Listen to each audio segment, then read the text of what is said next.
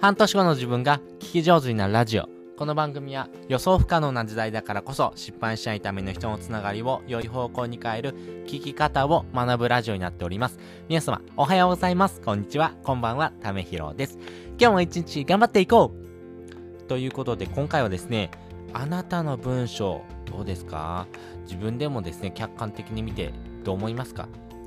普段ですね、あなたが書いてる文章ってですね、読まれる文章と読まれない文章があります。まあ、できればですね、読まれる文章にですね、えー、一致していきたいなと思うんですけども、実際はですね、読まれないってこともよくあります。えー、例えばですけども、ブログでですね、PV 数が上がっていかないとかですね、クリック率がですね、全然上がっていかないっていうことはですね、あなたの文章、そしてですね、あなたのタイトルがですね、他の人にとってですね、必要とされてないということですね。つまり、ゴミであるということですね。なので他の人にとってですね、有益な情報、そして他の人がですね、知りたい、えー、ちょっとですね、これ、えー、見てみたいなと思わせるようなですね、文章でないということの表れです。なのでそういう文章はですね、まず改善していかないといけないんですけども、なぜあなたの文章が読まれないのか、まあ、この3つの壁っていうのをですね、えー、先にお話しておきたいなと思います。あなたの文章、読まれる文章であってほしいんですけども、読まれない場合ですね、こういうふうな3つの壁、えー、読者はですね、こういうような3つの壁をですね、えー、持っております。1つ目、え読まない。2つ目、信じない。そして3つ目、行動しないということです。それぞれ解説をしていきます。まずですね、読まない。これも字のごとくですね、あなたの文章を読みません。えー、あなたのですね、ちょっと行動を振り返っていただきたいんですけども、例えばですけども、YouTube とか Google とかでですね、えー、ちょっと気になるキーワードを検索したりとかってしませんか？それによってですね、出てくる記事なんかをですね、読むと思うんですけども、あなたがですね、必要としている部分以外の文章って普段読みますか？基本的に読まない人が多いかなと思いますね。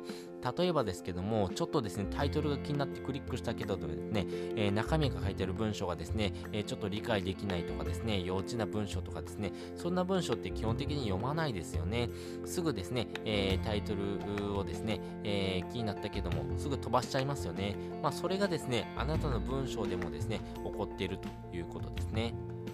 これはですね、まあ、ブログとかですね、えー、SNS でですね、検索されているような、えー、文章以外でもですね、えー、同じです。例えばですね、えビジネスパーソンであればですね、例えばメール一つとってもですね、同じだと思います。え読みやすいメールとですね、読みにくいメールっていうのがですね、存在します。えあなたのですね、文章がですね、え基本的に読みやすいメールであればですね、えそのメールからですね、読んでですね、処理すると思いますが、あの、基本的に読みにくいメールだとですね、これ何をしてほしいのとかですね、えー、これ、えー、何を言ってるのっていうことになりますんで、一体ですね、その内容をですね、理解する時間っていうのが必要になっていきます。えー、考える時間ですね。なので、そういうふうなですね、えメールの送り方をしてるとですね、あなたがですね、えこういうことしてほしいんだっていうことをですね、相手に伝えたとしてもですね、それが伝わってなければですね、えしてほしいなと。思ってもですね、相手の中での優先度はどんどんどんどん下がってしまいます。なので、えー、読まないということが起こってしまいます。で、2つ目、えー、信じないということですね。これもそのまま、あの通りですね、えー、基本的にはですね、あなたの文章を信じてません。まあ、この読まないという壁をですね、突破したからといってですね、あなたの文章がですね、えー、全て、えー、良い文章、そして読まれる文章になったのかなと思うとですね、うん、なるほど。っていうことで終わってしまいます。あなたの文章をですね、読むのは読んだけども、えー、結局ですね、これって本当なのということになりますね。なので、えー、文章がですね、信用できる内容じゃないというところ、これはですね、えー、この人間性というところ、そして書いてる人もですね、あこんなこと書くんだけど、これちょっと本当かどうかわかんないなと思ってですね、信じなくてですね、えー、この記事をですね、飛ばしてしまうということになります。そして3つ目、えー、行動しないということですね。呼んで、そして信じられたとしてもですね、えー、最終的に動けませんということですね。基本的にですね、あの、多くのですね、えー、インフルエンサーとかですね、あなたがですね、ちょっと、この人の話聞いてみたいなとかですね、まあそういったことありますよね。例えばですけども、えー、キチリンさんとかですね、ホリエモンとかですね、えー、箕輪さんとかですね、金婚西野さんとか、あー、なるほど、あー、自分にとってですね、えー、有益なことをですね、言ってくれてる、なるほど、この人の話なら信じれると思ってもですね、最終的にあなたがですね、行動しないとですね、その文章っていうものはですね、完結しません。あの、文章っていうのはですね、えー、書いてる、それだけを読んでですね、終わりではなくてですね、えー、書いてる内容をですね、ちゃんと行動するというところまでセットです。それをですね、伝えるという方法がですね、えー、ライティングであったりとかですね、えあとはですね、え音声とかもそうですね、え基本的にはですね、ライティングの型を使ってですね、え言葉で通じて、えおりますんで、えその伝え方がですね、え文章になってるのか、言葉として伝えてるのか、その違いですんで、基本的なですね、構造っていうのは一緒なんですね。なので、基本的にですね、えー、この伝えた内容をですね、えー、しっかりとですね、えー、理解してですね、行動する人っていうのがですね、え全体のですね、10%いるかどうか、かなと思います。えー、これを聞いてるあなたもですね、えー、この話を聞いてですね、即行動できますか？なかなかですね、できてないことって多くないですか？私自身もですね、できてないこと結構多いんですけども、じゃあどうやってですね、この3つの壁を突破するのかというところですね。そういった時にはですね、えー、コピーライティングというものをですね、使っていくとですね、非常にわかりやすくなってくるというところですね。例えばですけども、タイトル一つとってもですね、わかりやすいタイトルってどういうタイトルなのかなとかですね、え相手にとってですね、えー、興味を引くタイトルのですね、付け方ってどういう付け方かなとかですね、えー、ぜひですね、えそんなことをですね、学んでいってほしいなと思います。例えばですけども、タイトルを見てですね、興味惹かれてですね、えー、パッとクリックしていただいたとしてもですね、1行目の文章、